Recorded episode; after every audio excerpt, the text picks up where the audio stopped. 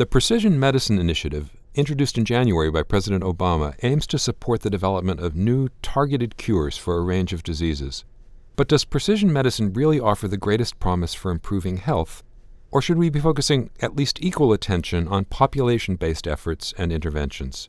I'm Stephen Morrissey, managing editor of the New England Journal of Medicine, and I'm talking with Ronald Bayer, co director of the Center for the History and Ethics of Public Health at the Columbia University Mailman School of Public Health.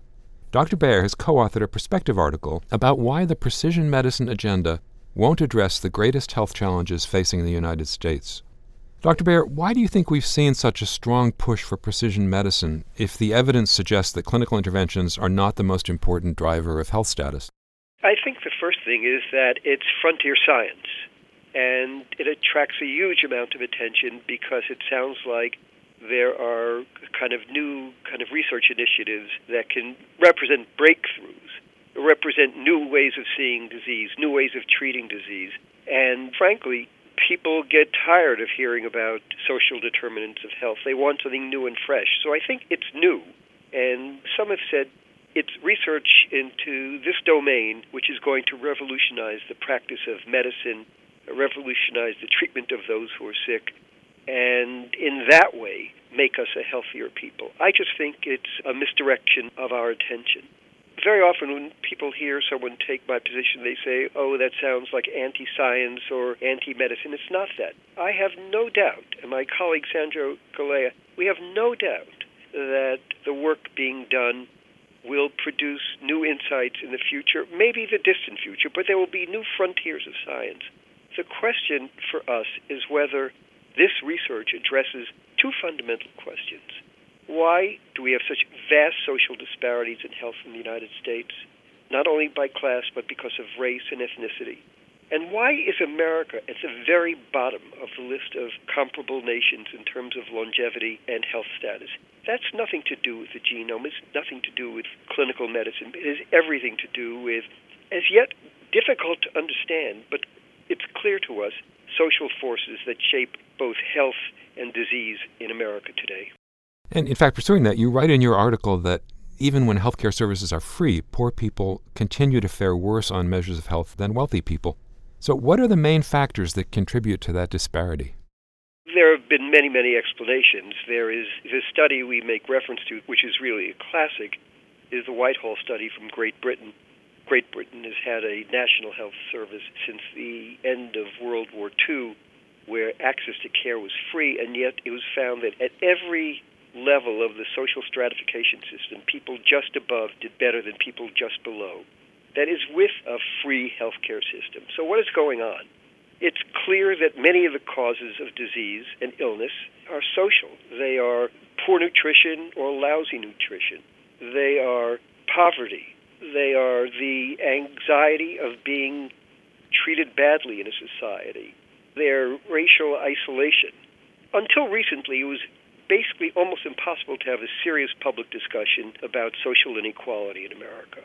Suddenly, the word inequality has become a topic that politicians are willing to address from all sides of the political spectrum. And they see it as social inequality in terms of vast disparities of income, vast disparities in where people live and can't afford to live, vast disparities in educational opportunity. But I think Americans actually find it hard to understand and to really believe that people who need care don't get the care they need, and find it very hard to believe that people who are poor get sick and live shorter lives. And I think they find it hard to believe because it would be too painful in a way to confront the realization that America has not lived up to its promise, that we are as unequal today as we have been in a century, and things have gotten worse. You say in your article that even though the United States spends more on health than all other countries, we have poorer health indicators than many of our peers. So, how do those countries with better outcomes spend their health dollars? What can we learn from them? Well, number one, the patterns of social inequality are fundamentally different. So it's not simply a matter of spending dollars on health care. It's a matter of spending the dollars we do spend on health care wisely. The goal of public health is prevent illness, not to treat illness. And until we commit ourselves to the idea that there are things we can do in the social realm that will reduce the patterns of morbidity, the incidence of disease, the patterns of morbidity and mortality, we're not going to get any place. That's not to minimize how important, for example, the Affordable Care Act is. And what we've seen with the Affordable Care Act is the huge pent up demand that has emerged for people who were unable to see doctors when they needed to see doctors. So, of course, we have to act on that front. I don't think Sandro Galea or I would ever minimize the extent to which a more equitable health care system matters. But we have a health care system that equitable health care is not going to produce equity in health outcomes because the inequity in health outcomes are directly related to the inequities in our social fabric at this point, and we have to learn to address those. And by the way, we think there is a huge need to do research into the pathways through which inequalities, social inequalities, produce negative health outcomes. I think the most important and kind of important document for people to look at was a study released a couple of years ago by the National Academy of Sciences, which basically underscored this problem of comparing the U.S. to other economically advanced democratic nations and it says explicitly, even if we could address the issue of health care, that would not solve our problem. So the issue is really not one of clinical medicine and clinical practice, but really it has to do with kind of how we organize our public health systems so that we kind of prevent the diseases from occurring. So, how would you shift the focus and the funding away from technologically advanced interventions and toward prevention, toward public health infrastructure? I think probably the first thing we need to do is to try to understand what happens, for example, when you raise the minimum wage of millions of people and they have more disposable income and they're not so impoverished. What begins to happen to really monitor the health outcomes of changes not in the healthcare sector, and not even what people conventionally think of as the public health sector, but we have to monitor very carefully what happens when we begin to change the patterns of social inequality. What happens when the opportunity to go beyond high school improves the people at the bottom of the social ladder? What happens to health outcomes? We don't have very clear answers about that, but it seems to me that that kind of epidemiological monitoring that kind of careful observation of outcomes, and then to try to understand mechanisms. Because I read this literature very carefully, and we have a big black box between social inequality on the one side, social disparity on the one side, and health outcomes.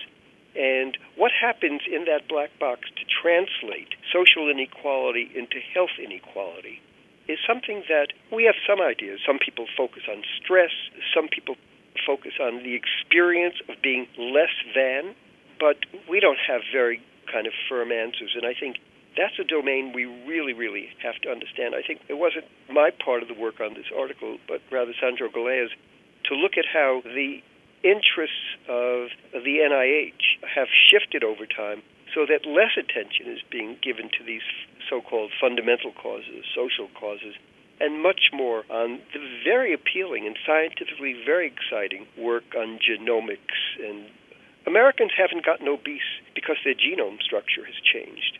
And Americans don't fare worse than people in England or France or Germany because we have a different genetic makeup.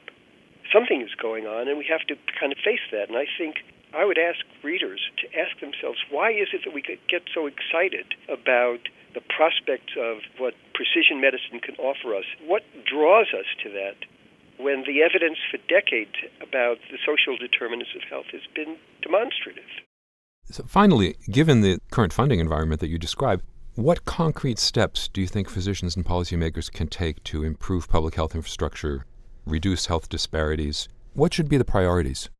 I think to the extent that certainly physicians who are committed to enhancing the well being of their populations have to kind of recognize that however important their clinical practices are, however important it is to treat every individual patient given what we know about what the individual patient is going to need, if we really care about our patients, we want them not to get sick.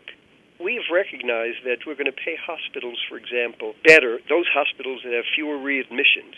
That's a recognition that prevention counts what we're suggesting is that if you say prevention counts, the gap between clinical medicine and public health is so problematically vast that it serves neither clinical medicine nor public health. What we really need is physicians and people working in the domain of public health to kind of recognize that if we really want to shape the health of the American people, then we have to shift our focus from vast investments in what is important at the margin and to begin to ask the question what can we do to address these social disparities?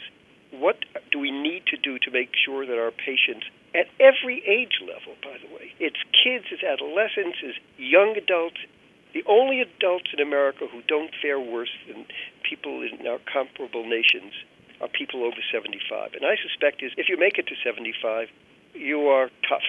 And of course, we've had five decades of Medicare. So that's to underscore that secure access to health care matters, but it's not enough. Thank you, Dr. Bayer.